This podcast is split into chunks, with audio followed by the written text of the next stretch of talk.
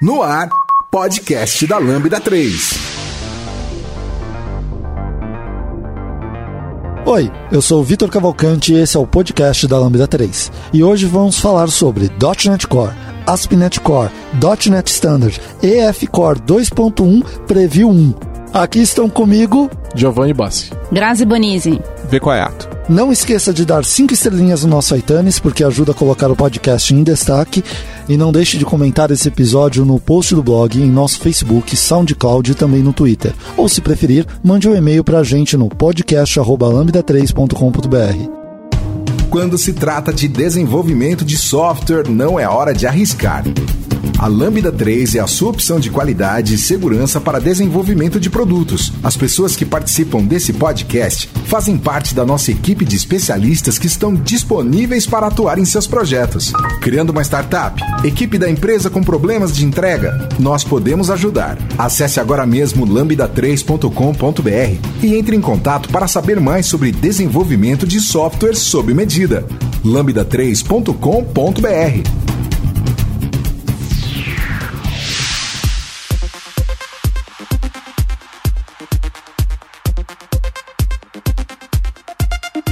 A gente eh, teve vários lançamentos aí nas três últimas semanas, né? A gente acompanhou lá do, do MVP Summit a boa parte desses lançamentos. E um deles foi o do .NET Core, do ASP.NET Core, .NET Standard e do EF Core. É bastante lançamento, mas tudo em volta do .NET Core. É, o que, que vocês têm para falar do .NET Core? É, eu acho que uma das coisas mais legais, inclusive o Quack tá, tem blogado sobre isso, né? É as questões das ferramentas globais, né? Quem conhece Node tem o NPM que você pode instalar ferramentas globais com o é, NPM install "-g", né? E basicamente o que eles fizeram foi a mesma coisa, .NET install tool "-g". É que antes a gente podia fazer uma coisa parecida, parecida não é igual, mas com aquela questão de usar o nome é, .NET traço alguma coisa e colocar no path, é, né? Na, na, verdade isso continua funcionando, Sim. tá? Por, mas a diferença é que agora você tem como instalar a ferramenta é, usando o .NET CLI. Então, isso é uma coisa que, inclusive, pelo que eu me lembro, existiu em algum preview é, beta lá atrás. Lá atrás, ainda não lembro se era no ainda. K ou no X ou no KVM, eu não lembro. Mas teve uma dessas versões que teve um negócio desse, e aí eles tiraram e agora estão trazendo de volta. Então, é, basicamente, eles instalam é, através do NuGet, então você publica um pacote no NuGet, e aí é, ele, quando você manda instalar, ele instala ela no seu, no seu path ali, eles têm um diretório que fica no path quando você instala o .NET CLI, ele vai colocar aquele diretório no path, e aí ele vai descompactar e colocar lá. O legal é que, é, basicamente, ele vai trazer um executável e as dependências ficam restauradas no cache global do, do NuGet, né, do .NET CLI, .NET Core, e aí quando ele baixa, ele baixa só realmente a sua, a sua, a sua ferramenta e as suas dependências, mas elas não ficam no mesmo lugar, porque é uma aplicação .NET Core, e ele gera um executável, e a curiosidade é que esse executável ele é de mentira. O executável, não importa qual ferramenta você instale, é o mesmo executável. A gente estava olhando aí o Coyata, a gente estava olhando isso durante o MVP Summit, a gente foi inspecionar lá e a gente percebeu que tanto a ferramenta que ele estava fazendo quanto a que eu estava fazendo era, era, o mesmo executável. Então, o que ele faz é, ele olha o nome do executável, daí ele carrega a DLL correspondente do NuGet, entendeu? E aí a aplicação é executada. Tá. Vocês fizeram alguma coisa lá no, no Summit em cima dessa ferramenta, né? É, a gente já estava liberado o preview, daí o Coyato fez uma ferramenta, a minha melhor, que a dele. É, a sua é aquela que não faz o que deveria fazer, né? É, essa mesma. Esse é, é o Giovanni. É. By design. É que a ideia foi do Vitor. então foi, foi péssimo. Tá, mas, mas, qual foi a minha ideia então? Explica.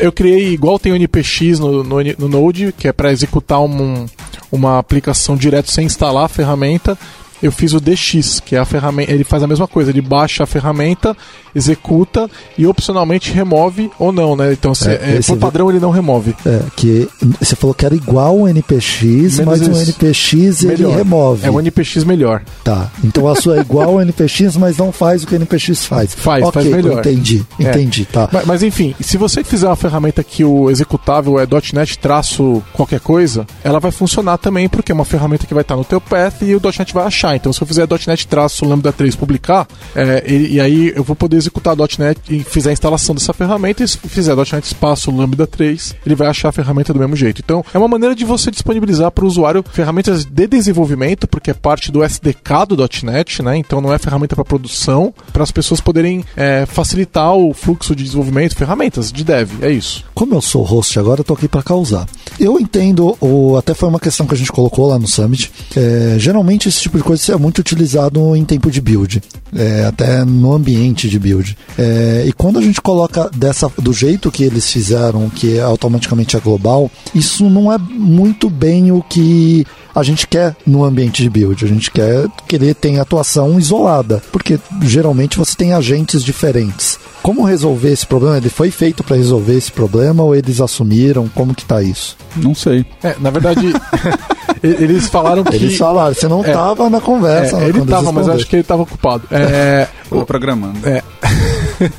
o, eles falaram que vão resolver isso. De alguma é. maneira, eles entendem que essas ferramentas são importantes e que eles vão resolver. Hoje você faz .NET install menos G, mas se você não puser o G, ele não instala é. nada, ele falha. É, então tá, no, tá na, no roadmap que eles falaram pra gente foi que eles entendem isso e que eles vão tentar resolver esse é. problema. Até a sua ferramenta poderia ajudar a fazer isso se ela fizesse igual o NPX, que ela pagasse logo depois por padrão, né? É que não, não apagar é mais legal. É, entendi. A ferramenta é minha.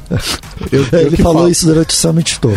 É... Na, na, real, eu não sei se faz sentido você instalar isso como Global Tool para fazer o build. Deveria. O, o, o, ponto é que se você não, não instala global, hoje não funciona, porque não instala é, nada. Exatamente. Então o ponto é, você deveria conseguir instalar no contexto do projeto e acabou o build, aquela pasta vai morrer, etc. E, e pronto, exato. morreu. Por isso que, é... como é, paliativo, essa ferramenta do Giovanni poderia ajudar. Porque você vai lá no momento do build, você manda instalar e, ela e já descartar. Já depois do build. É, não mas fica, não é o ideal ainda. Deveria lá. ter a opção, igual tem no, no NPM, de você instalar localmente no contexto do projeto. Quando a pasta do projeto morrer, morreu a ferramenta. É, é, é que, na verdade, tem, tem um ponto de design que é, que é mais problemático, né? Porque como o executável é o mesmo executável para todas as coisas, ele é só, na verdade, uma casca que vai fazer carregar as DLLs e tudo mais.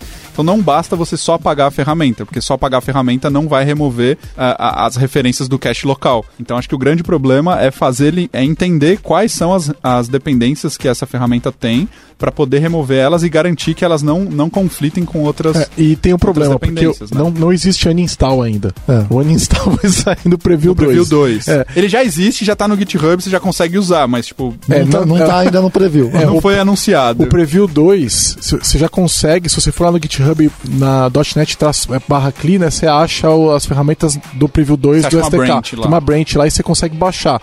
Só que ela tá com um monte de problema. Aí o Koyato instalou e aí falhava um monte de coisa lá outras coisas. Mas o uninstall funcionava. é, mas basicamente o que o uninstall. Eu, eu, eu não olhei o código para ver o que estava acontecendo, mas o uninstall ele limpava a pasta. Que é basicamente, acho que é o que o Gigi está fazendo, inclusive. Então, só limpar a pasta não necessariamente remove todas as dependências que você é, instalou. O que eu estava fazendo é removendo os executáveis. É o que eu estou fazendo. Né? Então, é, que é o, ele gera um ponto .exe e um ponto .config no Windows. No Linux ele não deve gerar ponto .exe, deve gerar só o, o binário. Nome, é, o nome Aí, é, o, o, que eu estou fazendo é isso, é, mas o qual tem razão, porque existe o cache do NuGet igual existe o cache do NPM. Então, o, essa, essas ferramentas, as dependências da ferramenta ficam no cache. Então, por exemplo, a própria ferramenta em si, que é um NuGet, ela vai ser descompactada no seu diretório ponto NuGet.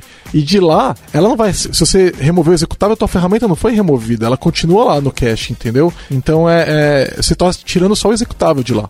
E o executável é pequeno. É, é minúsculo, é super pequenininho. E é multiplataforma. Isso é muito legal. Então, é, a gente até agora tinha uma maneira muito boa de instalar ferramentas globais com o Node, que era multiplataforma, e agora a gente tem uma excelente maneira também com o .NET, assim que saiu a versão final. Eu nem vou ficar falando ter, assim né? de sair, né? É. Vamos, vamos, assumir que o 2.1 já tá aí, a gente tanto toda hora a gente vai ter que ficar fazendo ressalva. E até porque aí o podcast dura mais, né? É, pois é. Verdade.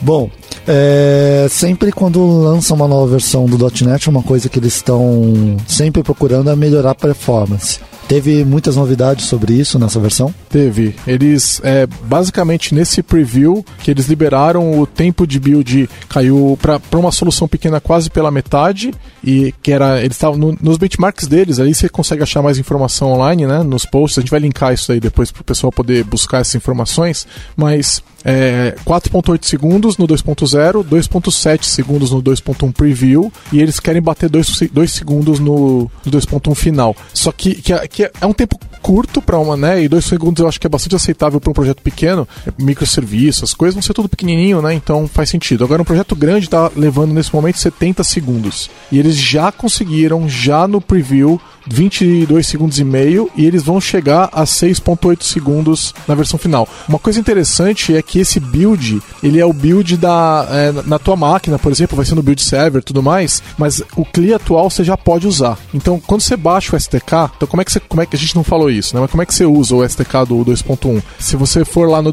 .net, .net, né, é, vai ter uma opção de você baixar o SDK Preview, né? E, e nos links que a gente vai colocar no que acompanham esse esse episódio do podcast também. E então assim, você pode baixar e vai aparecer uma solução, é, uma, uma, uma, versão do .NET é, 2.1 Preview. O problema disso é que ela fica global. O padrão do .NET é sempre usar a última versão. E aí você vai ter o 2.0 e vai ter o 2.1 Preview e o 2.1 Preview vai ser a versão que você vai usar na, na sua máquina inteira. Aí o ideal seria você gerar na tua na raiz de projeto, né? Então global, no, né? É um global JSON e colocar que é o 2.0 e aí você tem um diretório só para brincar com o 2.1 e lá você coloca outro global que lá é o 2.1. Super fácil de fazer. E até com aquela ferramenta .NET SDK que tem lá, você pode fazer isso, fica super fácil. Mas enfim, é uma boa ideia você já usar o 2.1, mesmo em preview, para fazer o build. Porque ele vai. Você já vai ganhar o, o desempenho melhorado aí, que é né, quase um terço do tempo total, né? Mais de um terço, menos de um terço, né?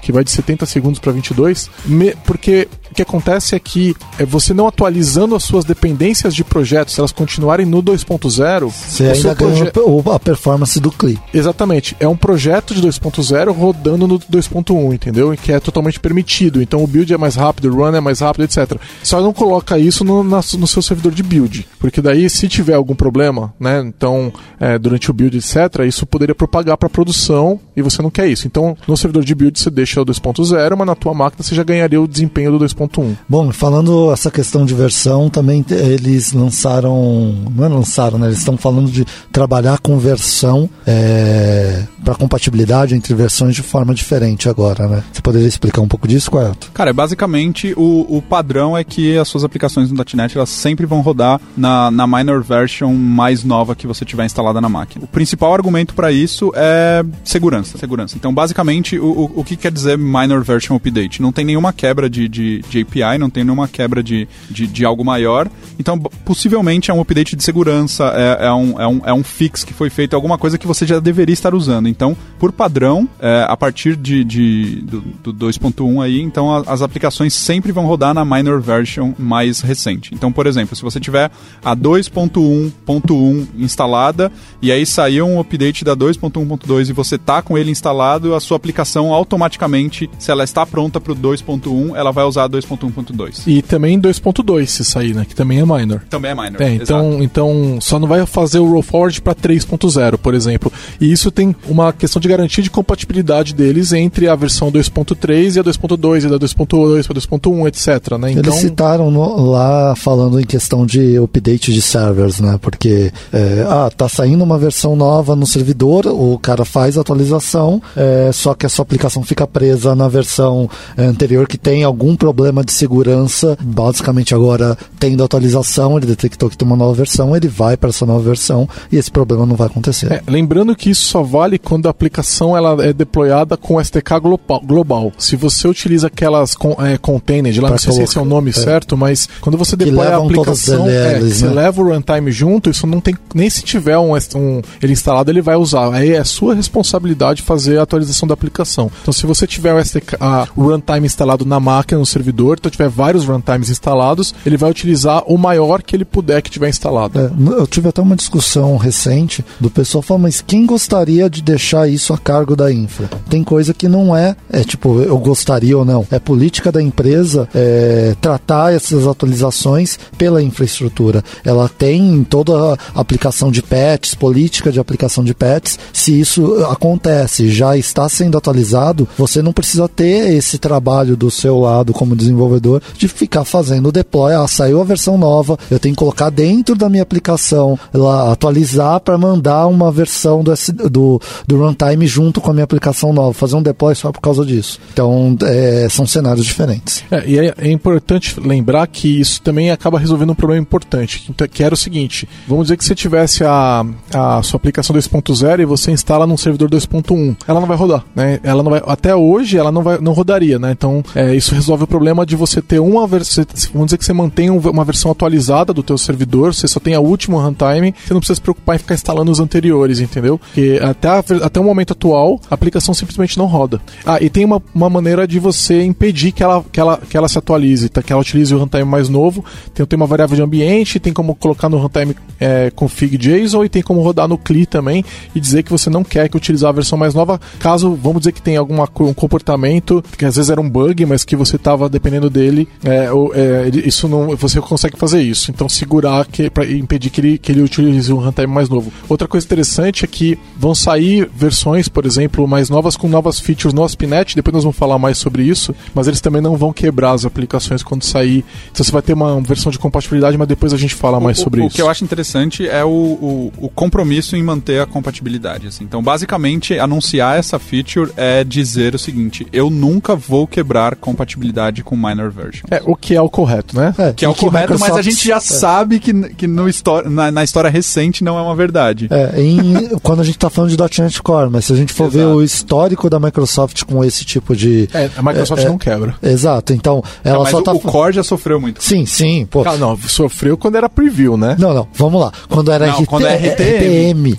Não, não, de, de RC. RC para RTM. Oh, oh, vamos ler RC. Release Candidate. É, feature aí... complete, né? É. E aí o cara vem no RTM e quebra tudo. É, eles podem, né? É, eles podem, eles é. são dono do negócio, eles Não, não é que eles são donos, eles tá, tá, você tá usando versão de preview, você assumiu o risco. Não, mas eu falei pra você, ah, isso aqui é o que a gente quer colocar no ar. Aí depois você vem e muda tudo. Bom, e foi enfim, o que aconteceu? Basicamente, essa feature é um, é um, um compromisso ali de, de, de, manter essa compatibilidade. Eu acho que é a questão, estamos maduros bastante para conseguir é, ter esse compromisso. Bom, é, também teve melhorias na parte de sockets no .NET Core que, que melhorou? O que, que a gente pode falar pro pessoal? É, acho que uma coisa legal aí que aconteceu, para várias melhorias de performance, que a gente vai falar tanto da questão do ASP.NET, possivelmente a própria questão do, do, do EF, do .NET Core em si, é, é, toda a questão da família do, do, dos tal dos SPAN-T, né? Então todas essas coisas que que, é, que foram Você não vai falar espantei e vai deixar assim. Eu vou deixar porque o, o, o assunto é mais deep. Então... Quem você espantou? Entendi. É, é, um novo tipo, um, é um, um, novo tipo, mas basicamente é o seguinte: não afeta a nossa vida do dia a dia de programação de aplicações line of business, mas para quem tá, tá, tá para as empresas e para os times que desenvolvem é, geralmente APIs ou coisas de, de, de, alta performance e tudo mais, esse tipo basicamente resolve uma série de problemas. É, então, utilizando isso que já está disponível no framework, esses novos tipos, foi, foi criada toda uma melhoria, uma camada de melhoria em cima disso, se aproveitando disso, é, que a gente vai ver na questão do ASP.NET, mas para o próprio .NET isso já aparece toda a questão de reimplementação de sockets, a, a parte de HTTP client tá, foi toda reescrita com, com, com base no, no, no uso do, do, do, tipo spam. Quem quiser entender isso, tá, tem no blog da Lambda, eu escrevi uma série de posts falando do C Sharp 7.2, que é a versão que teve um foco maior na questão de desempenho do C Sharp, e é basicamente a capacidade de não precisar copiar memória tanto tipo, quando você passa valores de stack, né? Então, isso, quando eles fizeram isso, quer dizer que eu não preciso ficar copiando valores, eu não preciso colocar objetos no, na, na, na heap, o, o que não gera garbage collection, então o desempenho cresceu muito. E o resultado foi que o, so, o, o desempenho de sockets está muito melhor. É, a gente até conversou com o Elemar, o Elemar falou é, de como isso vai ajudar um, o, o trabalho deles lá com RavenDB. É, ah, sem dúvida. É. O trabalho deles é de baixo nível, né? É, então, e aí o, o resultado disso é que é, é, teve um, tá tendo ganho de desempenho numa série de frentes aí que depois nós vamos até tocar em algumas. Sim. É, bom, vamos falar um pouquinho de Windows Compatibility Pack. Esse é o cara para ajudar o pessoal a migrar a aplicação de .NET Framework para .NET Core. Né? Então, o problema é que você tinha muitas APIs que talvez você estivesse utilizando. Por exemplo, você utiliza o registry né, do Windows para guardar algum valor de configuração. Né? Tem muita aplicação que faz isso e não tem registry no .NET Core. Né? Então, é, o que eles fizeram foi implementar esse suporte. Aí, nesse caso, a aplicação ficaria somente dependendo de Windows, né? mas pelo menos ela vai compilar. Então, o que, que acontece? Eles, eles vão trazer uma série de APIs para um NuGet, que é, é eles estão. Eu não lembro exatamente o nome do NuGet, mas eu acho que tem o nome lá do Compatibility Pack em algum lugar lá do, do NuGet. O que acontece é que você pode utilizar. É, migrar a sua aplicação e ela vai compilar, né? Você toma a dependência desse NuGet, faz a compilação e aí com o tempo você vai saindo desse tipo de dependência. Então, é, por exemplo, você quer agora que a sua aplicação rode no Linux, não tem registro no Linux, então você verifica se o sistema operacional é o Windows ou Linux e no Linux você, por exemplo, lê de um arquivo ou alguma coisa assim. É, variável de ambiente alguma coisa assim. E aí depois de um tempo você pega e tira o dependência do registro e você pode remover essa dependência desse pacote, tá? É, esse pacote que eles estão colocando, ele ainda está em preview no NuGet. É, idealmente, assim, é, isso deve sair junto com o .NET Core 2.1, tá?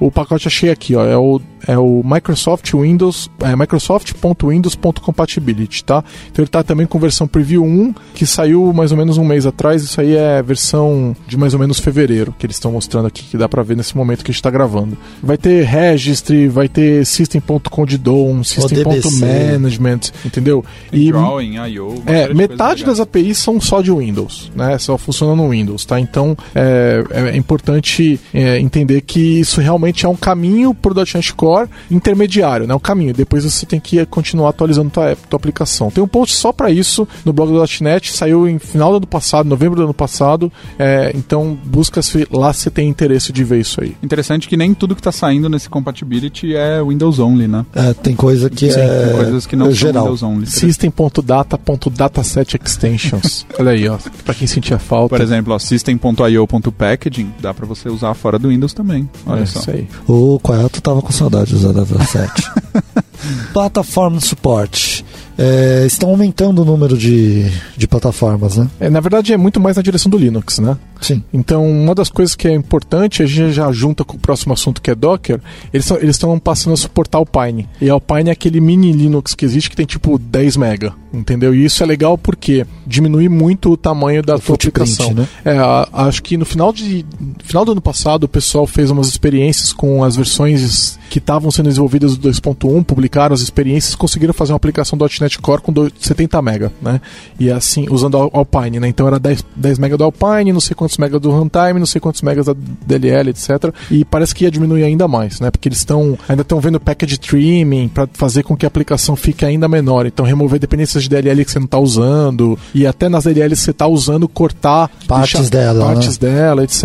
Né? Então com isso eles é, acrescentaram é, principalmente o Alpine, acho que é a principal suporte e eu não sei se o ARM já tinha. Vocês lembram se já tinha suporte ARM? Eu não tenho certeza, mas eu sei que o ARM vai estar tá lá de alguma forma, né? Então é, é o que importa. Já embute no Docker. Não, então, o Docker é isso, né? Então, é, suporte para Alpine, suporte a, a, a, rodar em plataformas novas de Docker, e o que é muito legal quando você vai usar multistage build, né? Então, você faz o build, por exemplo, no, no Ubuntu ou num Red Hat, e depois você realmente copia o resultado da build do Docker para uma, uma imagem muito menor utilizando o Alpine. Então é, é muito simples, tá? É, esse negócio de multistage build ele é, é, é bastante, é, bastante simples, está explicado lá no blog do, do Docker para quem tiver interesse.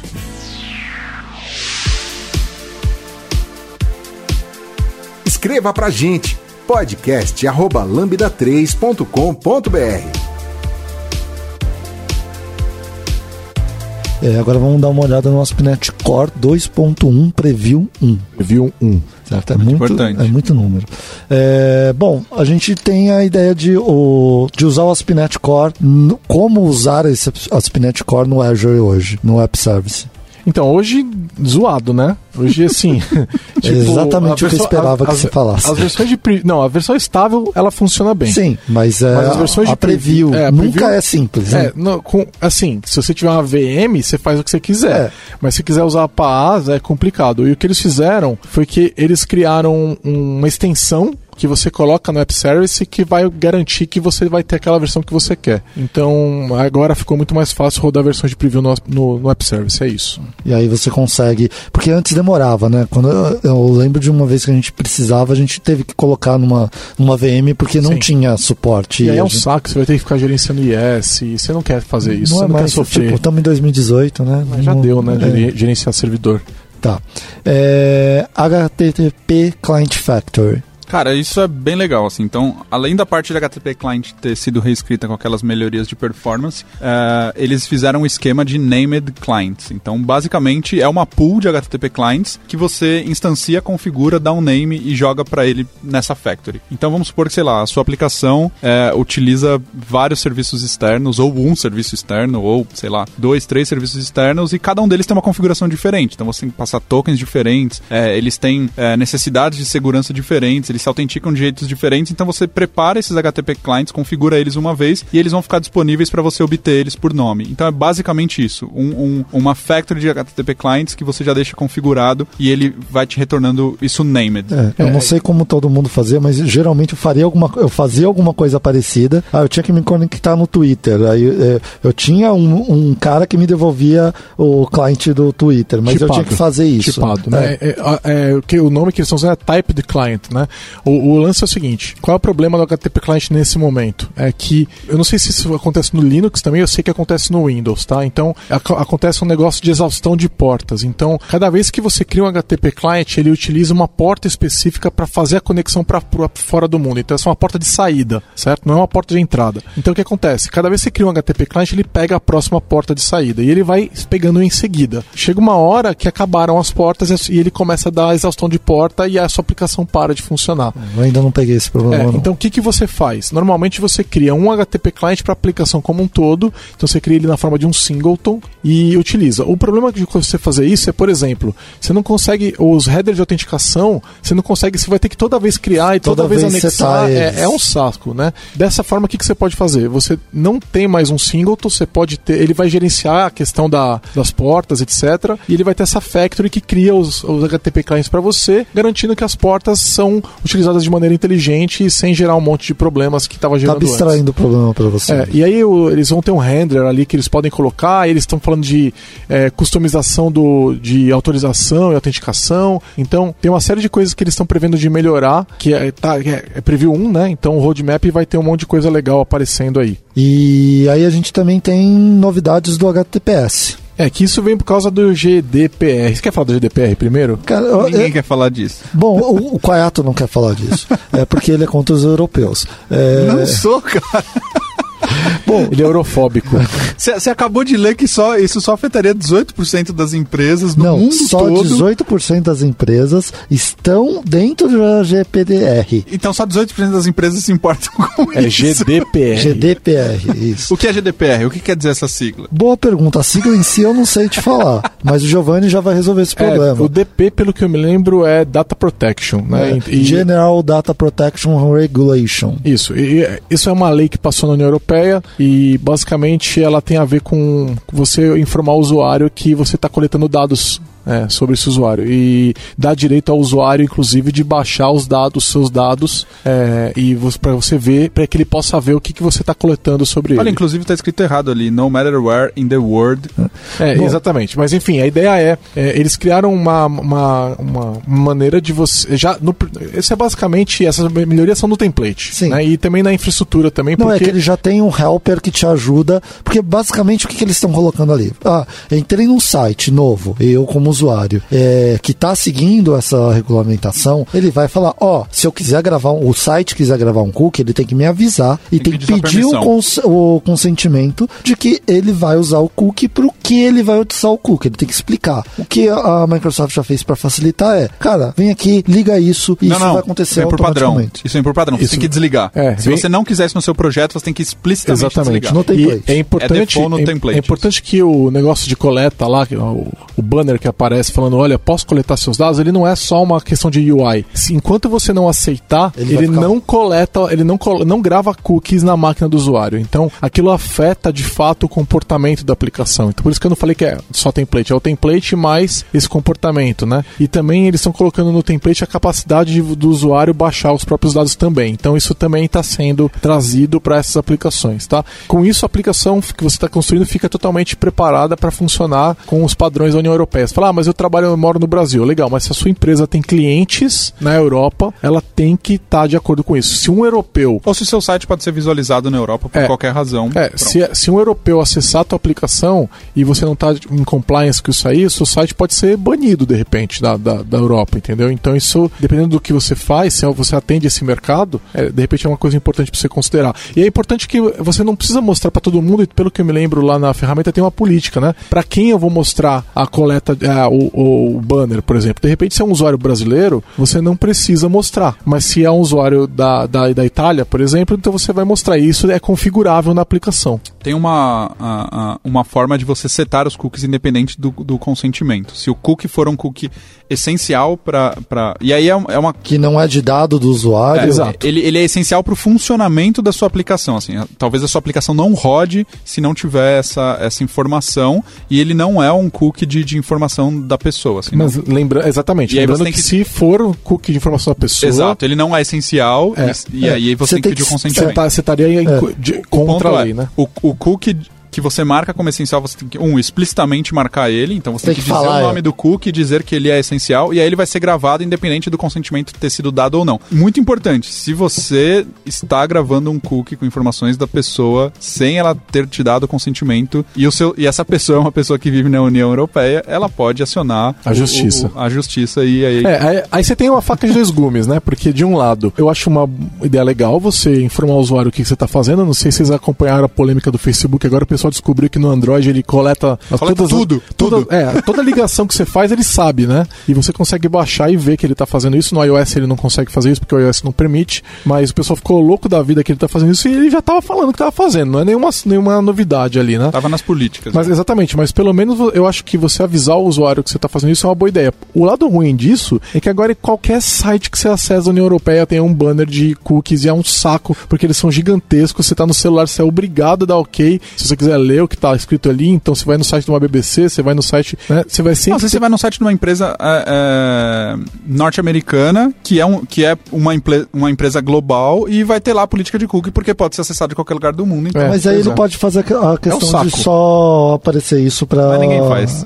É, eu também tenho visto aparecendo diversas Aparece companhias, mim companhias e- dos Estados Unidos aparecendo pra gente aqui no E Brasil. eu tô navegando com IP brasileiro, não É. tô saindo por VPN nem nada, então... Bom, é, tivemos novidade Ah, não, também. calma, aí a gente não falou do HTTPS. Não? Ah, é. Não, é porque o lance do Ah, HTTPS. é porque a gente falou do GPDR. É, o a HTTPS veio basicamente por causa desse negócio, porque Não é, adianta nada você fazer isso e continuar trafegando dado em playtext. Exatamente. Então aí a- a- o que eles fizeram foi passar a suportar HTTPS por padrão. Então, tanto no .NET CLI quanto no Visual Studio, se você está usando com o Visual Studio, você vai ter uma opção de instalar um, um- instalar um como é que chama, um certificado na sua máquina para dev, né? E aí, eu, pelo que eu me lembro, no Linux a instalação é mais manual, porque cada distro tem uma, uma característica diferente. No Windows ele te dá uma tela de de ah, você quer instalar isso aqui ou não tal.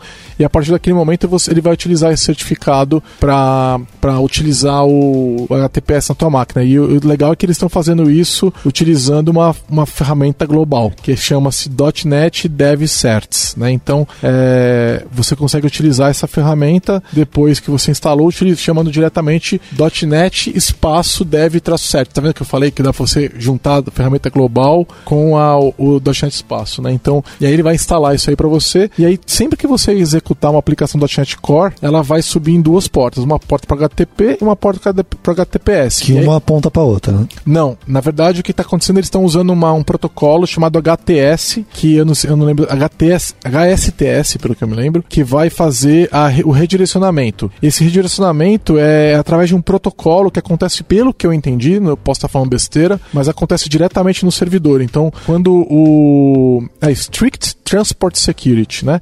Então ele, parece que o browser conversa com o, com o site e o site fala, não, eu, eu, eu, eu tenho que funcionar HTTPS e ele já faz isso, é, esse redirecionamento. Tanto que eles falam aqui no, na, nos docs para você não colocar isso de jeito nenhum em localhost, porque se você fizer isso, ele não pergunta, mas o browser sozinho, ele vai lembrar que aquele site é HTTPS, se você não digitar HTTPS, o browser faz o redirecionamento. Né? Então é, parece que é um protocolo mesmo, não é só um 301, um 302 que está acontecendo no servidor. E lembrando que é, HTTPS é obrigatório para HTTP2 é, e a gente vai ter que usar isso com mais frequência é, daqui para frente. E lembrando também que se você não utiliza HTTPS, o seu ranking no Google fica pior. Né? Isso já tem um tempo já e, e é, cada dia vai ficar pior, mas vai ficar ainda pior. Né? Então não, não, não, não deixem de usar. Sim, se você não conhece HTTPS ainda aprenda. Tá? É, também teve novidade com Web APIs. Web API. Ah, é, cara, isso ficou tão legal. Porque, meu, olha, olha só, é, é basicamente o que? É, você quisesse fazer é, aquela questão de gestão do, da, da, API, né? E, por exemplo, falar que tipo usar Swagger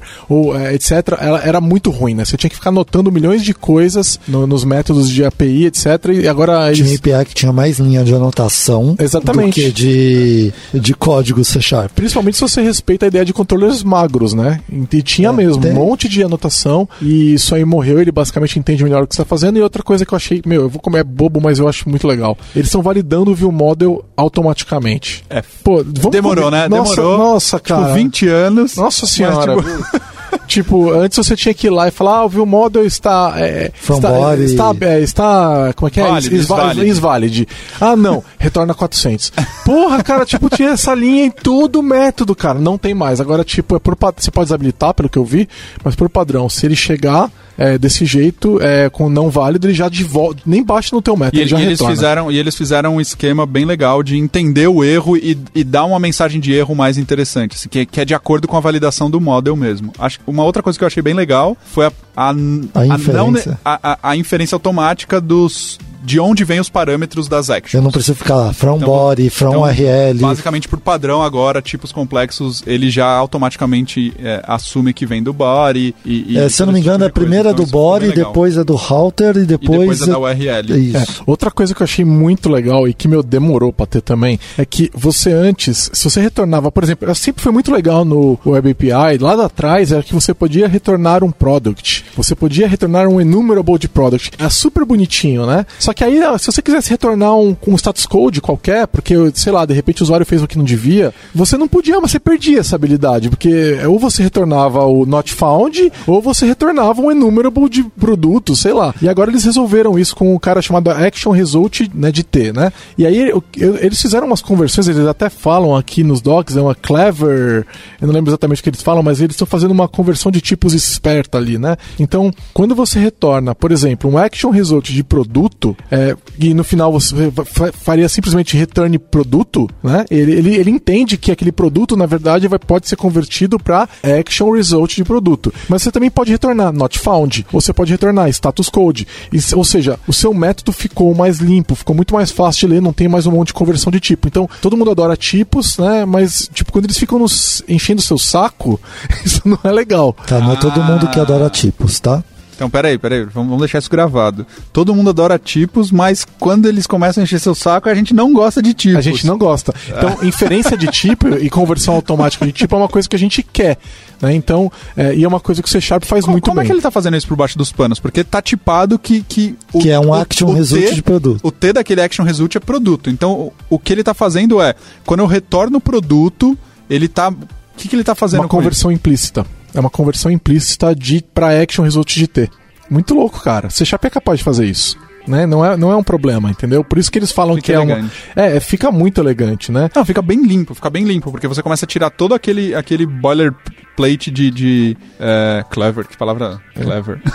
Eles falam que eles estão usando uma clever use of implicit cast operators. Então é, é, é isso mesmo, C Sharp sempre pôde fazer isso e agora eles estão usando isso e, é, lá dentro. E o legal é que se você for olhar a IL, quando você tem um operador implícito, a IL está explicitamente chamando o operador que faz a conversão. Então você não tem nenhuma perda de desempenho, entendeu? A, a conversão de produto para action result de produto, é, sendo inter... vamos dizer que tem, lá, vamos dizer não, existe um operador ali dentro. Basicamente o que deve estar tá acontecendo, ele está dando um return new action result de produto, parênteses produto, entendeu? Então você não perde absolutamente nada de desempenho. Né? O C Sharp é inteligente o suficiente para isso. E o código fica limpo que não, não parece nem que. A gente não vê os tipos. Como deveria ser. Você não, deve, não deveria ficar vendo os tipos. Você só tem que ver os tipos quando você precisar deles, né? E aí, nesse caso, você não vê mais. A gente também teve novidades e parece que até que enfim vamos ter Sign War. É, o que, que tem para falar disso? É, Sign War é, é uma feature que permite a, a apresentação de dados em real time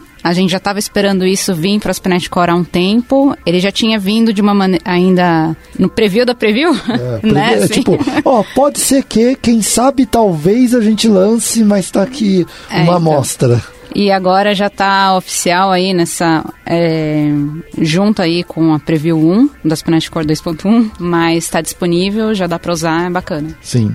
É, eu lembro da gente, quando tava nos betas, eles estavam já mexendo assim na hora, já teve cliente nosso querendo por a mão, a gente falou, cara, não é Espera não um pouco. põe a mão, porque os caras não estão. Ó, meu, levou, levou mais de 5 anos para eles terminarem esse projeto, né? Não, e, e, eu lembro, na hora que a gente tava no primeiro, lá no .NET Core, lá no beta da, da primeira versão Ah, dá para usar isso. Ó, se você quiser usar isso, vamos usar no .NET Framework mesmo, porque é, não está pronto. É, tipo... e, lembrando, ele não é uma cópia do que está no SignalWire é do .NET, Frame, .NET Framework. Ele é uma reescrita é, familiar. Então é muito parecido com a ideia do ASP.NET MVC para o ASP.NET Core. É familiar, mas é outra coisa. E eles é, mudaram alguns conceitos e principalmente a, toda a parte de é, client-side é diferente. Essa parte é totalmente diferente. Era muito é, vinculado ao jQuery antes e agora eles estão totalmente agnóstico é, era, de biblioteca. Meu, imagina a gente falar sobre isso em 2018, é. falar pro pessoal que está fazendo API em Angular e React, falar que tem que usar o jQuery. Né?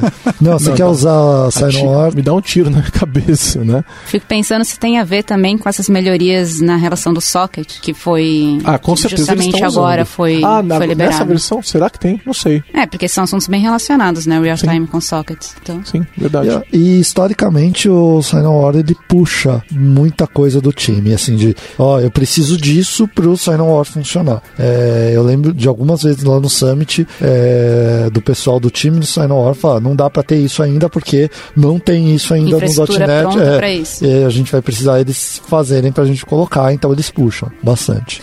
Temos também é, introdução de algumas é, compatibilidades com o MVC. O que, que significa isso? Então, é, no, isso é específico para o ASP.NET MVC, né, que é o que a gente está falando agora. O que acontece é o seguinte: algumas, alguns comportamentos não saíram exatamente como eles queriam. Só que lembra do que a gente falou lá atrás da questão de garantir compatibilidade de versão. Então, eles vão fazer roll forward o padrão e isso é extremamente perigoso se eles estiverem quebrando compatibilidade. Né? Isso é ainda mais perigoso. Além disso, com sem ver, você não pode quebrar compatibilidade entre versões versão minor. Então o que, que eles estão fazendo? Eles estão introduzindo mudanças que poderiam quebrar compatibilidade, mas... mas você vai ter que optar por elas. Então assim, o que acontece? Quando você pegar um projeto com ASP.NET Core 2.1, ele vai trazer alguns comportamentos que são quebras de compatibilidade com a versão 2.0, mas você tem que mas elas são opcionais. Então, se você está migrando um projeto do 2.0 para o 2.1 e você não fizer nada, você não vai ter quebra de compatibilidade. Agora, se você for lá no seu é, é, é, no seu código e na, na, lá onde você faz services.edmvc, você colocar set compatibility version e passar a versão 2.1, a partir daquele momento você explicitamente falou que você quer o comportamento novo. Eu quero 2.1 behavior, né? o comportamento do 2.1. Não gosto. Por que, que você não gosta, correto? Cara, isso gera um monte de sujeira. Eu, eu vou ter que ficar gerenciando. Para eu poder atualizar minha aplicação, eu tenho que ficar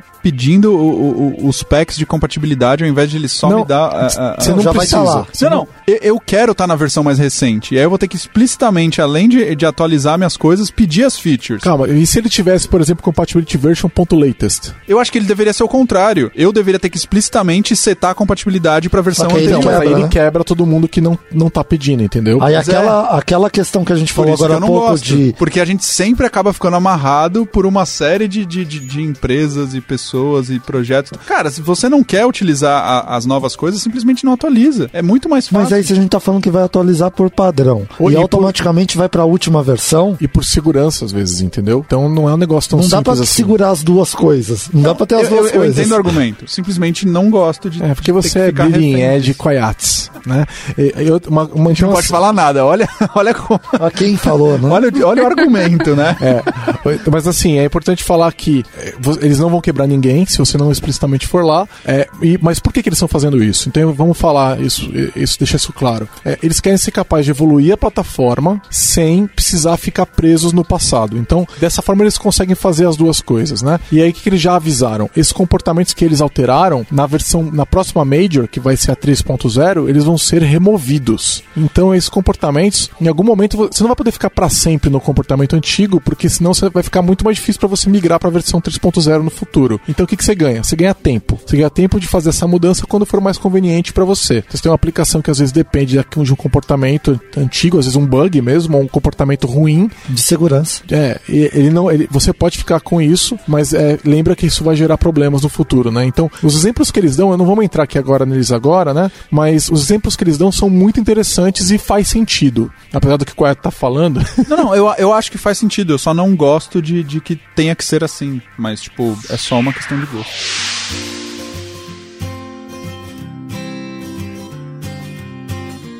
Entre em contato pelo site lambda3.com.br. É, a gente também tem mais uma novidade que é a questão do Razor UI nas class libraries, né? Na- direto em código C Sharp é, que não seja páginas Razor. O que, que isso resolve pra gente? Então, você sabe que eu achei esse cara curioso, né? Porque já dava pra fazer isso no 2.0. Eu acho que no 2.0 não. Eu lembro de fazer isso no MVC. Não, não, a gente tem um projeto na empresa que eu trabalhei que a gente faz isso. É, pra deixar claro, dá trabalho. No 2.0 dá trabalho que a promessa deles é que vai ficar mais fácil no 2.1. É, por exemplo, é, acontece um problema muito frequente, que é- qual que era o problema, né? É, dele não encontrar o, o- Porque quando você faz uma UI library, eh, você quer dizer que os, os ASPX. ASPX, ASP não, é.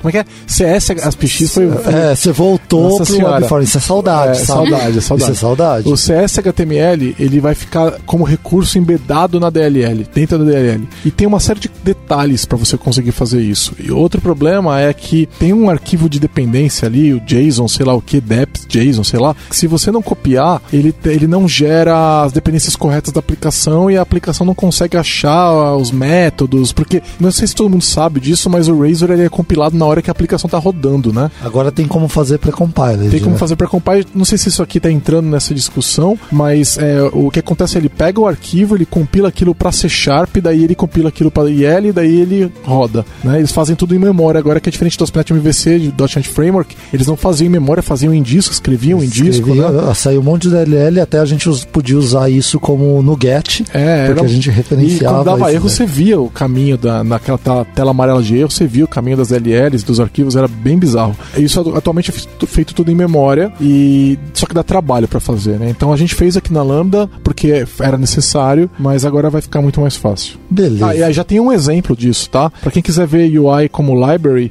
é, e tá usando o Identity Server, o pessoal. Não, não, é- não, é- não é o Identity Server, não, é o ASP.NET Identity. O ASP.NET Identity agora, na versão 2.1, ele vai trazer uma série de. é, você pode trazer a, UI da, da aplicação como library. E é muito louco, porque a- lembra que você, quando você criava um projeto de .NET, Ele já vinha com tudo carregado, mas era Account. complicado para fazer isso depois. Exato. Ou você começava o projeto dessa forma, ou construía na mão depois. Exato, exatamente isso, Grazi. Então, é, o, ele vinha, ele trazia, lembra, account controller com o view CS HTML do account, o manage, tudo isso daí. Um projeto atual com ASP.NET Core 2.1, não tem nada daquilo mais. É, ele, e ainda assim a parte de account management lá ela funciona. Então, isso é muito legal. Aí você fala assim, pô, mas eu gostava daquelas views e daqueles controles, etc, porque era fácil pra mim é, editar aquilo depois e evoluir pra minhas views. Então, o que, que eles fizeram? Eles te deram, vão te dar uma ferramenta na linha de comando que você pode executar e recriar aquelas views, e aí você edita do jeito que você quiser. E você não é obrigado a recriar todas. Você pode falar, não, eu quero, eu quero alterar só de login, eu quero alterar só de gestão de, de accounts. Então fica, fica fácil de você ir evoluindo devagarzinho. Isso é bacana. Beleza.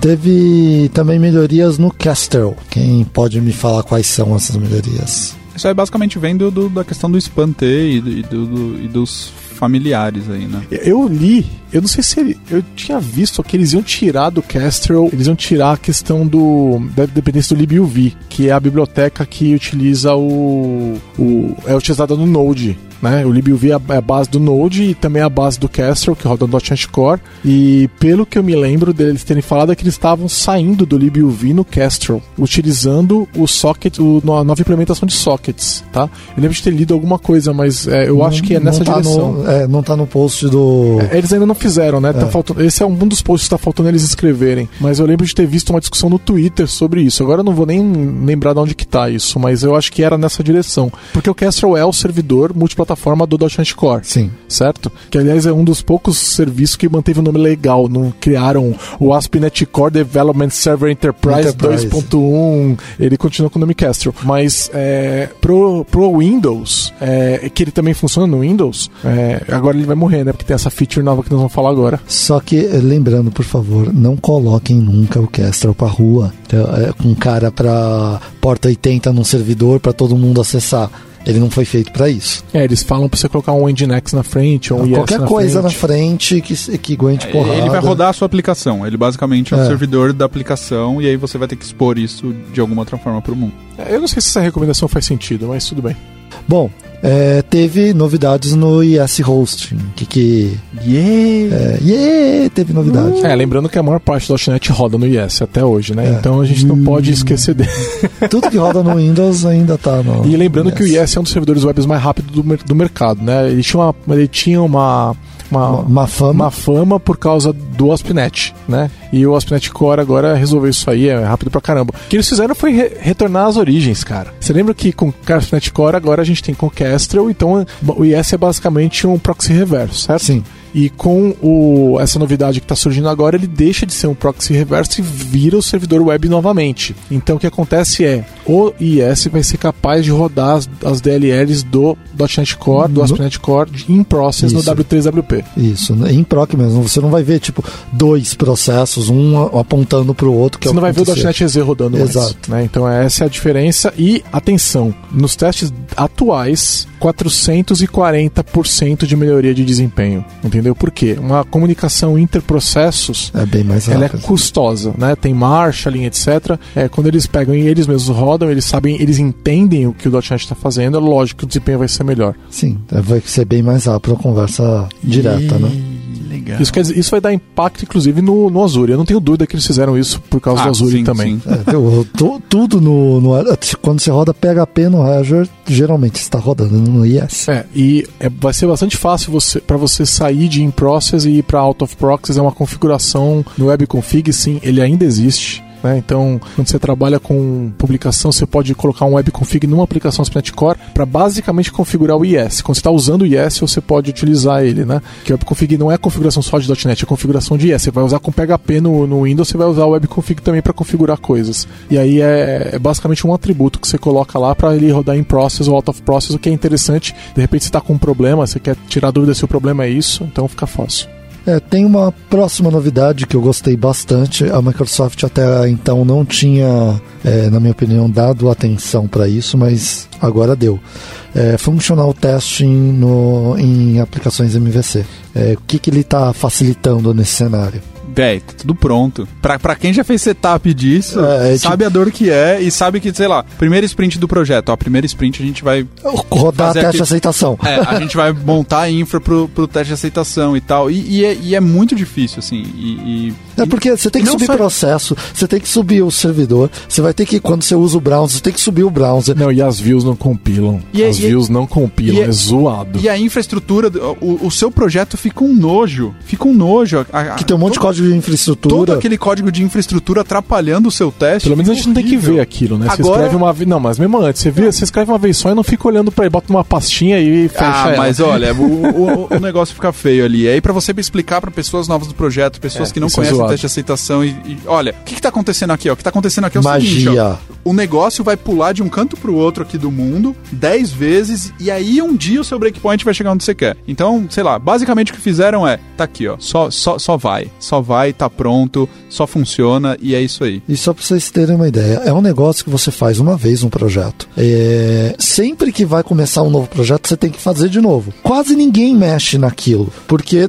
ficou um ano inteiro lá no projeto, você nunca precisou dar manutenção naquilo. Aí vai ter que fazer de novo. Aí geralmente a mesma pessoa que fez do outro projeto faz desse. Aí você copia de um projeto pro outro porque você nem lembra como foi feito. Aí você tem que ficar tirando o que é específico daquele primeiro projeto, aí coloca os específicos do outro e fica. Sério, dava pra fazer? Dava. A gente fazia, fazia. A gente vai continuar fazendo? Vai, mas agora com, com uma facilidade muito É, maior. ele- mas ele continua horrível quando você usa ele com X-Unit. É, porque É que X-Unit não tem X-Unit é setup, horrível. não tem É X-Unit. é horrível. O problema é horrível. o Xunit, É, né? Não é, é. ele. É. Aí eles criaram um, lá um Web Application Test Fixture que ajuda a iniciar um projeto de teste de web, né? Só que eu tenho uma dúvida que ainda não tá claro pra mim, eu não testei isso aqui, não sei se vocês testaram, se ele abre uma porta. Porque a minha impressão é que aquele teste de HTTP Server in Memory, sabe? Onde ele não abre as portas, mas Sim. ele passa pelo pipeline todo, eu acho que ele não tá abrindo a porta Que não é ainda. tão funcional assim, né? É, exatamente. E não, não é funcional, ele É, é, então, é é- teste de web, né? E, e aí eu, não dá pra testar com Selenium, eu, acho- eu acho que do jeito que eles fizeram aqui, tá? Então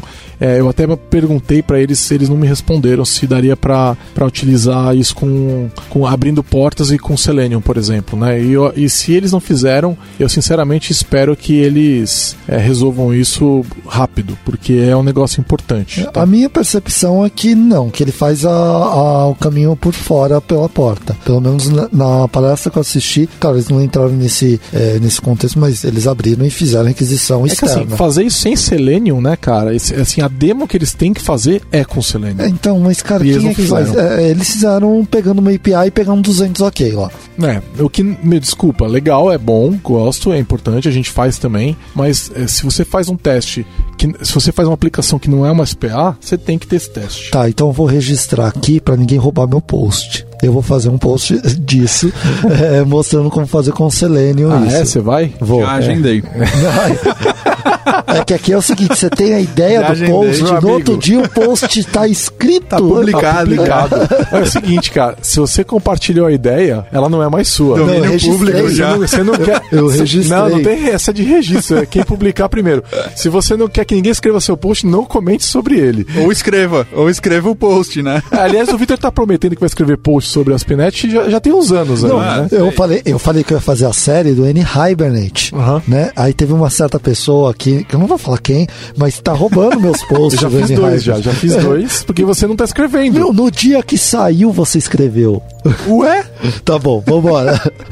A gente tem também a questão de hostear é, não server app. Eu não tenho a menor ideia do que seja isso. Eu também Corta, não. corta. Corta porque Não, é assim, eles nem, eles nem explicaram o que é. Então, é, É porque a gente tá lendo o roadmap, gente. É. é, então assim, non-server apps com generic host. Eu só posso entender que é uma aplicação que não vai hospedar um servidor web. Sei mas, lá. É, mas aí se não vai hospedar um servidor web, vai hospedar o quê? Talvez, vai, talvez eu ser um servidor que não é, sei lá, enfim. Eles não explicaram. Bom, vocês estudem coloquem no, No seu post. no, no meu post, não, não, não, no do podcast falando o que, que é isso, porque realmente essa. a Não, gente isso aí vai corta, ver. edição corta isso. Não, daí. deixa aí, a gente não sabe mesmo. A Ninguém gente- sabe. Então, pra eles saberem, a gente não A sabe. gente teria que ler a issue referente Bom, a isso. agora chegou no momento que eu queria. Uh, aguardado há três anos. Exato. Nós temos novidado, novidades, novidades quentes do Entity Framework 2.1, que é Core 2.1 Preview 1. Do quê? Desculpa. O N Hibernate agora funciona no .NET Core. Ah, Exato. finalmente! Vai sair no 2.1?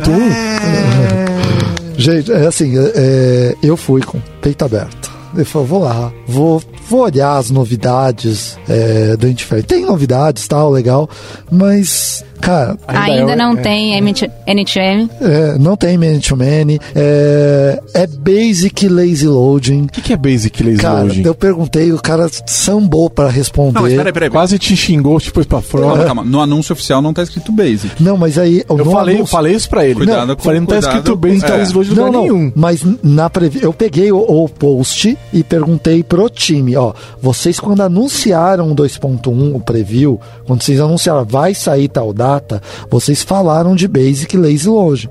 Falei, o que que é Basic Lazy Load? O que que falta pra ser completo? Ele, so many things. tipo, ele, ele sambou, tentou falar, tá- tem um, ele fala que ainda não tá do jeito que eles queriam. Tá, tem até, se vocês olharem no, nas issues, tem várias issues ainda é, abertas em cima do, do Entity Framework na parte de, de Lazy Loading. Eu tô vendo que até nesse ponto do lazy loading, eles estão preocupados aí aos poucos em é, fazer com que as entidades fiquem menos sujas em relação a... Essa parte é legal. É, em relação a você conseguir mapear a entidade para o banco, como um ORM se propõe a fazer. Né? Então, primeira coisa até do Lazy Load que eu vi é questão do virtual, o comportamento padrão, ele só mapeia a entidade que está marcada aí como virtual e com algumas features novas você consegue injetar a dependência para carregar via Lazy Loading, mas eu ainda não acho que tá bom, É, ainda não, não achei legal, assim, ainda acho poluída a forma que foi feita. Você consegue fazer via extensão também, mas é, eu acho que é um caminho aí que está sendo seguido que eles estão começando aí. Eu, eu, cur- eu curti essa questão que eles fizeram de ter a. Você poder receber no construtor serviços, né? Você viu isso aí? Isso não tem a ver com Lazy Load. Tem a ver É que- também com Lazy também, Loading. Ó, também. Tem esse negócio aqui do I Lazy Load Builder ali. você- Ah, sim. Né? Lazy Loader. É, porque daí você pode ter. Isso é uma coisa que eu acho que não tem nem no Hibernate, na verdade, que é você ter um lazy loading sem ter a classe de proxy, né? Que é criada normalmente. Isso é legal, né? É, legal. eu ainda não acho que tá assim. Qual, que qual- tá qual é bom, o uso bacana. prático disso? Uso, por exemplo, quando você estava fazendo WCF, Aí tudo é legal. Não, mas, mas cara, e O aí, mundo passou a ser e aí, ó, o você Framework passou você- a ser legal agora. Você ia serializar a entidade com o N-Hibernate e aí ele olhava que tipo é esse Era um product.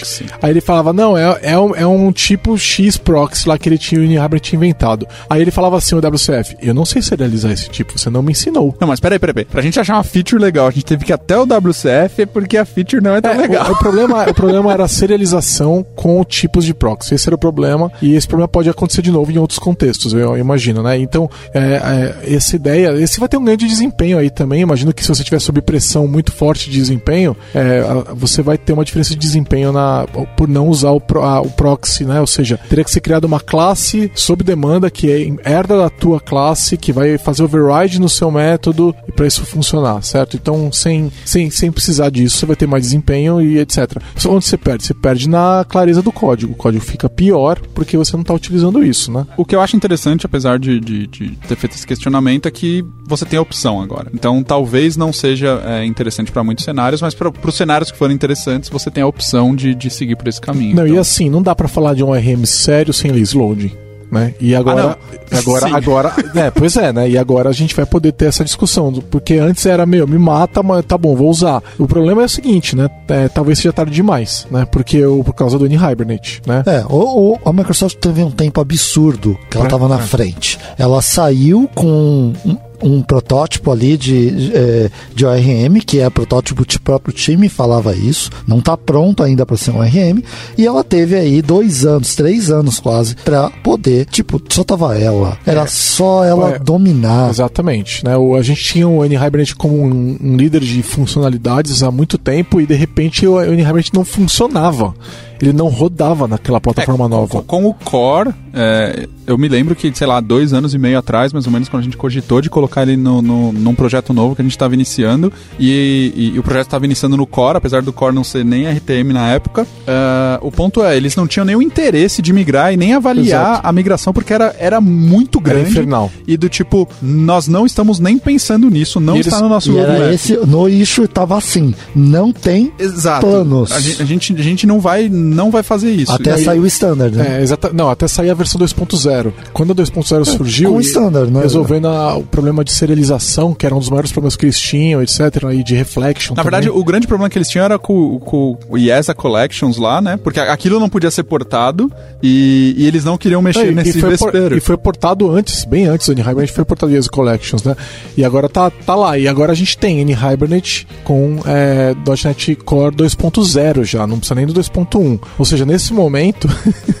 A gente tem lazy load no .NET somente com N-Hibernate. A gente não tem com Entity Framework ainda. Sim. né? Quer dizer, o N-Hamlet esperou, ficou parado enquanto não saiu o standard. Quando saiu o standard 2.0, eles ficaram, tá bom, acho que dá pra fazer. E eles conseguiram acelerar mais do que o. alcançaram e estão passando o anti-frame. Lembrando que já tem assim que a Wait no também, que é uma coisa que também faltava, então essas são as duas coisas que faltavam, né? É, a única coisa que pra mim realmente tá faltando agora é o Fluent em Hibernate, que tá, Tá na porta. Tá quase, Tá na entendeu? Eu tô acompanhando os issues lá e os caras já estão discutindo, já estão implementando, daqui a pouco tá pronto, e eu não tenho dúvida que vai sair antes do 2.1, ou seja, a gente vai ter uma stack completa de ORM com N Hibernate disponível o quanto antes aí, e enquanto isso o Anti-Framework ainda não tem lazy loading, e vai ter em 2.1.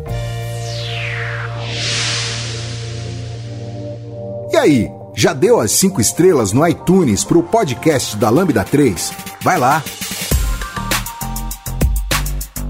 Ok, vamos falar agora sobre parâmetros em construtores no EF. Eu acho essa uma outra feature bacana, porque permite que você faça seu processamento, a sua. Seja lá o que você quiser fazer com, essa, com as variáveis passadas por parâmetro. Ah, o, o ARM ele vai entender que ele pode fazer um mapeamento a partir daí e as, e, os, e as propriedades que não forem informadas no parâmetro ele faz o mapeamento normal. Isso é bacana que você consegue adicionar sua própria lógica. A gente estava até perguntando, se perguntando, né, se eh, na verdade ficou mais ou menos claro, mas a gente não tem certeza. Se ele vai mapear aquela construtor para coluna da tabela, pro nome da coluna da tabela ou para propriedade. A minha impressão é que ficou o nome da propriedade. Então, por exemplo, se a coluna é str nome, com essa coisa linda, e o nome e o nome da, da, da, da propriedade fosse nome mesmo, e aí como seria o construtor? Seria str nome ou seria nome? Eu fiquei a impressão que Tá é nome. falando aqui que tem que é, ser compatível com o nome da propriedade. Pois é, foi isso que eu vi também. A impressão que dá é o nome da. É, o, Ah. é o mapeamento mesmo do, né, da propriedade, não é o nome da coluna, né? Tá, É isso e aí. Primeiro colocar STR banco- em nome é sacanagem. né? Coloca TXT nome, né? TXT nome. É. N varchar nome. Entidade.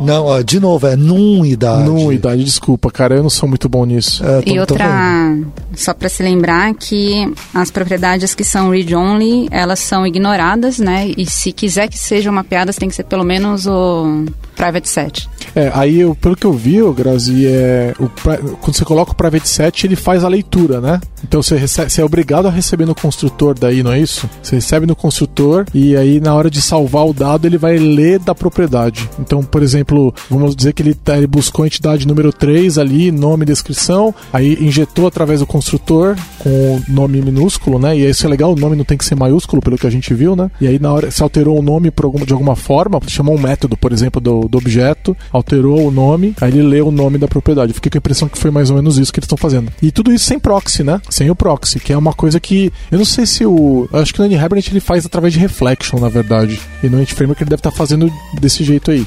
Fica legal também. É, eu, eu até olhei lá, é, uma das issues que eles colocam lá é o jeito que eles estão trabalhando com a proxy, é, que eles querem melhorar isso ainda pro futuro. Eu, eu é, vou ser sincero que eu não entendi muito bem o que eles quiseram dizer com isso, mas são várias issues ligadas à questão de proxy do, do Anti-Framework, de- dessa parte. E eu acredito que ainda vai ter algumas mudanças para as próximas versões. E nesse negócio de construtor dá pra injetar mais coisa aí.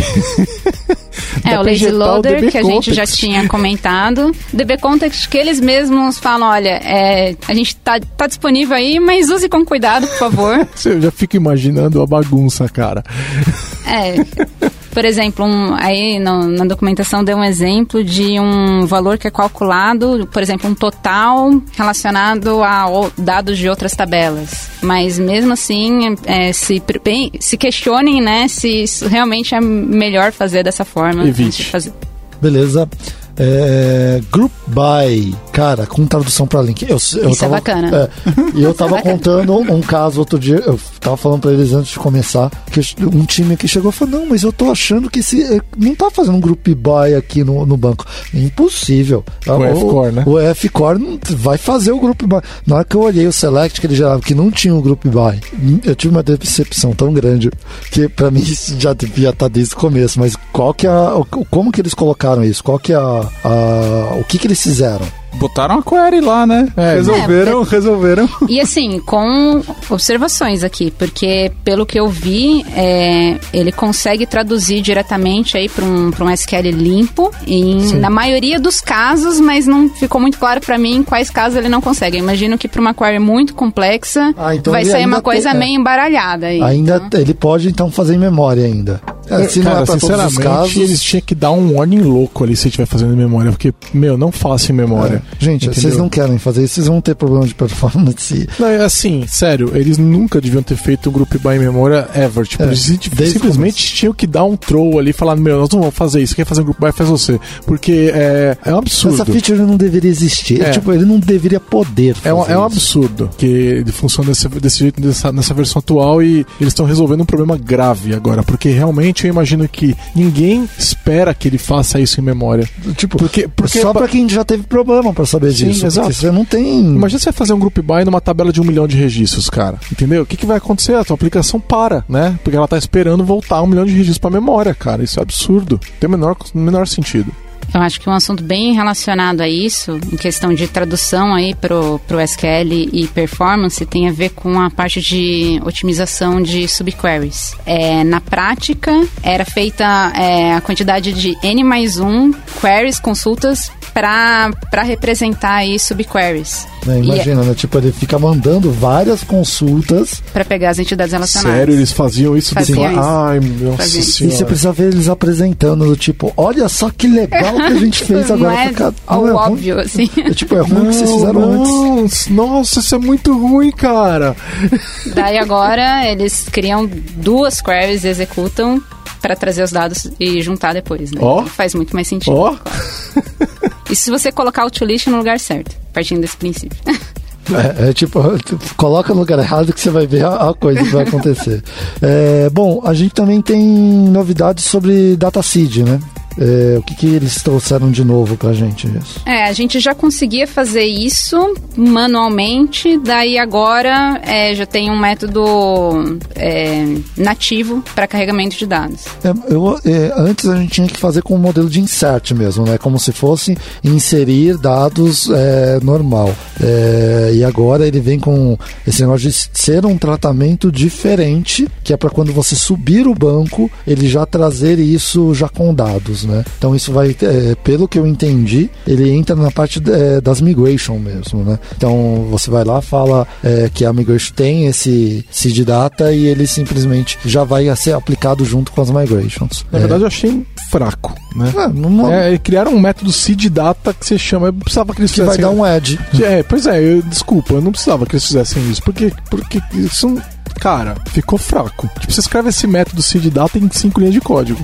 Ah, mas é, é, é uma coisa que a gente tinha que fazer manualmente, que agora esse método já existe. Eu mas... gosto da ideia de ter um, um negócio é, separado. A gente sempre fez isso é, nas nossas migrations que a gente utilizava lá. É, geralmente até dando insert direto. É, acho que a, a, a, grande sacada, eu não consegui entender direito pelo, pelo post que eles anunciam, é que isso está integrado com a questão das migrations. Sim, então a migration sim. sabe qual seed ela tem que rodar. Porque antes o que a gente precisava fazer era geralmente colocar dentro da migration algum seed necessário para aquela migration. Eu não sei se, se, se esse método é esperto o suficiente para conseguir interagir com as migrations e decidir, ah, agora eu rodo esse seed ou agora eu não rodo esse seed. É, ele não, post, claro no é, post. Não, é, mas ele tem uma página que fala só sobre isso. Que ele fala que ele automaticamente é, olha para aquilo e vê o que, que ele tem que inserir, fazer o update ou deletar da operação. Então você não está é, explicitamente falando adicione. Você fala, ó, ao final dessa migration eu quero esse estado.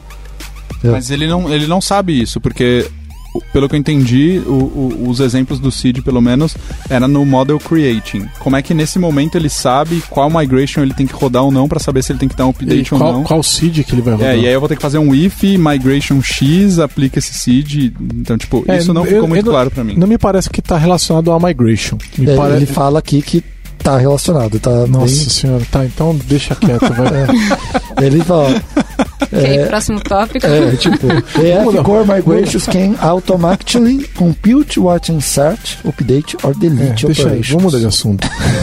Tá, Bom. outra coisa Hum, É, que assim, eu sinceramente não senti falta, mas legal que existe, que é a questão dos query types. É, então, quando você queria mapear um- uma estrutura para popular um relatório, um conjunto de dados que não estavam ligados exatamente a uma entidade, não tem é, keys. fazia uma struct, fazia um execute ali no, no, no objeto database e, e boa. Assim, eu nunca senti falta de ter uma estrutura própria para isso, mas agora tem, que é esse query types. Então, bacana, acho que vale a pena dar uma olhada. Cara, eu, eu, sinceramente eu olho pra essas coisas. Eu não consigo, tipo, eu olho pros lançamentos. Que tinha que ser do 1.0, né? Tipo é, 1.0, assim. É verdade. Assim, o que a gente tá mais na expectativa de ver, a gente não viu ainda e não tá aí na lista de, de novidades, assim, de próximos passos, que nem, pelo que eu tô vendo aqui, é, os próximos passos são bem relevantes, né, de fazer um investimento maior aí, suporte ao Oracle e pro Cosmos DV. é, é, O Cosmos DB tá com preview, eu acho, né? Já, já tá com preview e a ideia é suportar mais bancos de dados, inclusive os não relacionais. É, isso tá claro lá no GitHub deles, que é pra onde eles estão indo. Mas calma que tem coisa no 2.1 ainda. Tá, vamos lá. É, Tem, tem- tem é, grandes features. é, é, então, Grandes features. eu tava até direcionando já pra gente nem muito falar. De- Deixa quieto, né? Mas é porque eu também tô com a sensação de que tem aí alguns improvements legais. Por exemplo, o Group Buy, assim, é, não sei porque eles não lançaram antes, mas assim, bem relevante. Essa questão da otimização também é na consulta com subqueries. É, mas aí o, o ponto que a gente queria ver mesmo ainda não apareceu, que é o many-to-many. Então, é, o, o lazy loading de uma forma mais, mais completa. Então, a gente ainda tá aí com, com algumas features. A gente consegue trabalhar com a F-Core, mas ainda não tá sendo uma experiência que, que a gente recomenda. É, tem um ponto que eu achei que foi legal, que foi a- o suporte para System Transactions, né? Porque é uma coisa que muita gente usava e é, tá de volta, você não precisa ficar você controlando a transação utilizando a API do, do é, Entity Framework, né? Você pode usar a API do System Transactions, é uma, não é uma coisa que eu sempre usei, mas eu já vi muita gente usando, né? Então é que eu acho que pode ser útil para muita gente aí. E o lance desse include de tipos derivados também, que é um negócio é que é,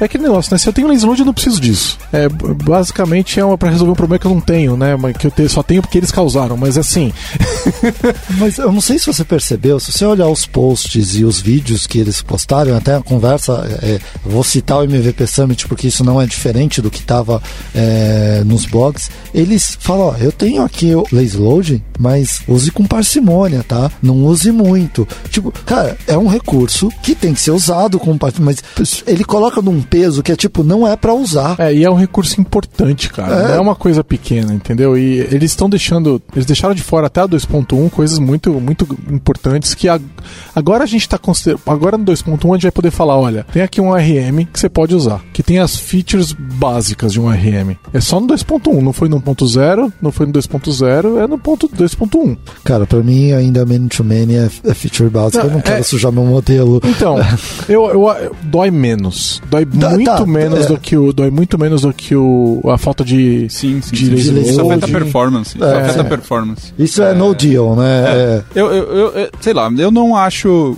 Eu acho que o, o- você criar uma, uma a classe de, de para fazer o mapeamento aí, fazer a relação é, many to many, aí, eu não acho tão ruim. Eu acho que é um preço baixo para você usar um, um RM. Eu tô ok com isso, mas de fato a questão do, do, do group buy, a questão das, das subqueries e tudo mais, isso é isso afeta a performance.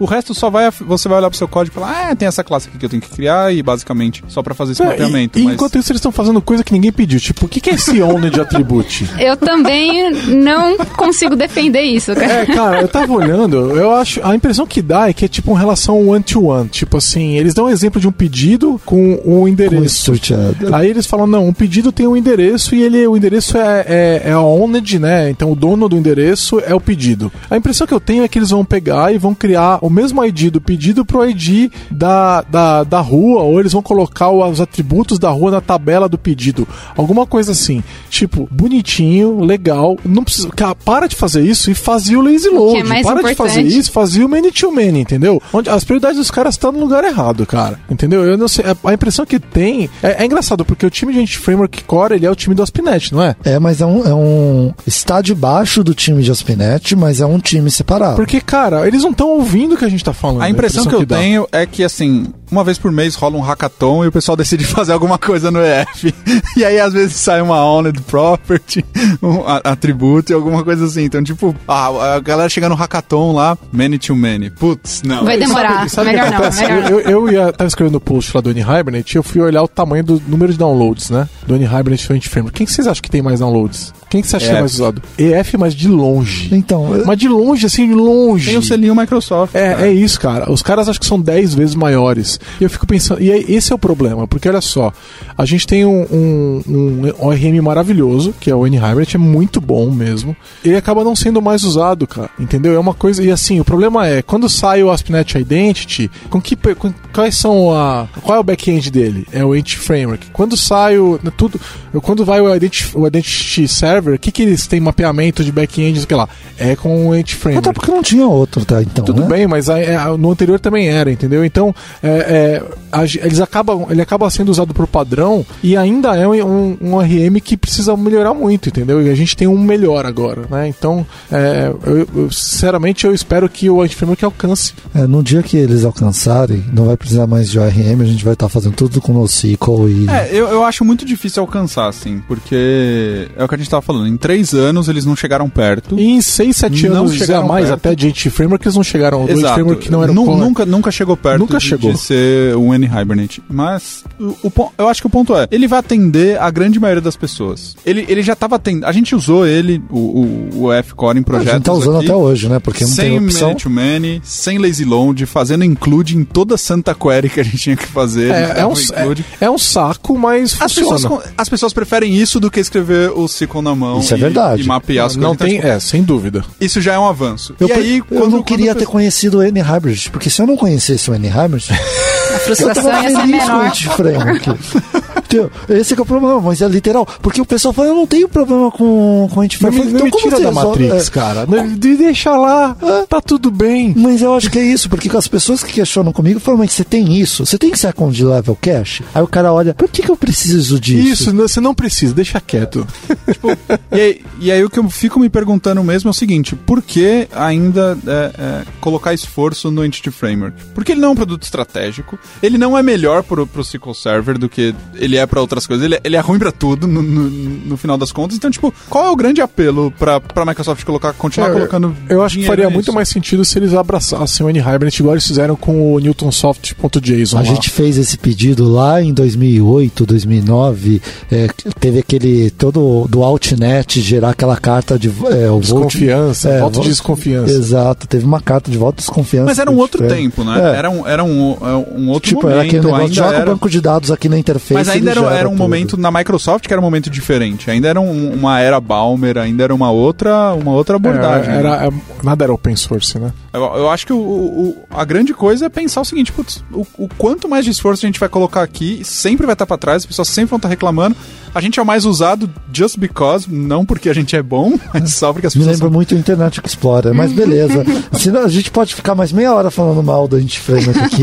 A gente, não tá fal- a gente não tá falando mal. Não, a gente tá falando dele. Ah, a gente tá- ok. Eu acho que são questionamentos que todos os times de desenvolvimento deveriam fazer pra escolher uma ferramenta. Beleza, mas eu acho que é isso. Alguém quer dar uma consideração final pro ASP.NET, .NET, .NET Standard e, e, é, EF, A gente não falou do .NET Asha Core. Standard, né? Ah, e você falou que a gente ia falar. É, então, porque na verdade tudo que a gente tá falando faz, vai fazer parte do standard. Então a gente falou de .NET Standard. É, é isso aí. É, 2.1 Preview 1. Teve um.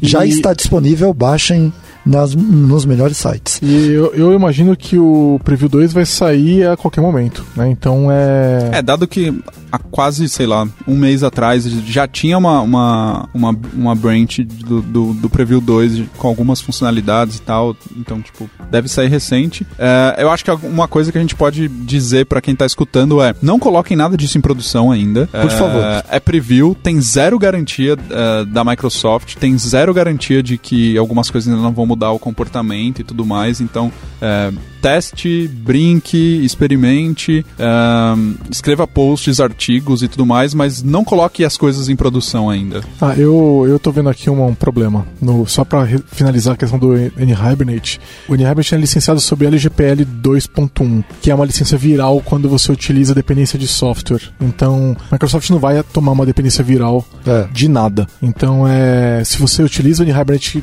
com a DLL com, pronta, linkada, você não é obrigado a abrir teu código, então fica tranquilo, você não vai porque você usou o NuGet do N-Hibernate, você vai ter que abrir teu código, mas se a Microsoft tomar uma dependência direta sobre o N-Hibernate, ela é obrigada a abrir o código de tudo que ela estiver utilizando o N-Hibernate e isso pode ser problemático, eu imagino. Então, talvez um dos motivos seja esse. Tá, e aí para dar uma previsão, tô pegando aqui direto o post, então não há nenhuma informação confidencial. É, a ideia é que o .NET Core 2.1 e aí todos os seus agregados que a gente já falou, é, vai estar tá pronto ainda nesse semestre. É, eu, eu, eu arriscaria aqui no build, quando que é o build? Maio? É, eu acho que daqui a pouco já deve sair o. Eu acho, que, é, eu acho que no build vai sair uma nova versão. É, eu acho que vai ser. Uma, eu acho que eles vão lançar, porque aqui pelo que é, eles estão falando, eles, falam eles que mensalmente isso, deve sair um mês. preview. Então, isso. esse primeiro preview. É uma vez por mês, a cada mês deve sair um preview. Esse, o 2.1, se eu não me engano, saiu no finalzinho de fevereiro, então deve estar para sair um agora no finalzinho de março, comecinho de abril. É, a gente está gravando esse podcast no dia 26 de março. E esse episódio vai pro ar entre final de abril e começo de maio. Vixe, então já vai estar tá no RTM.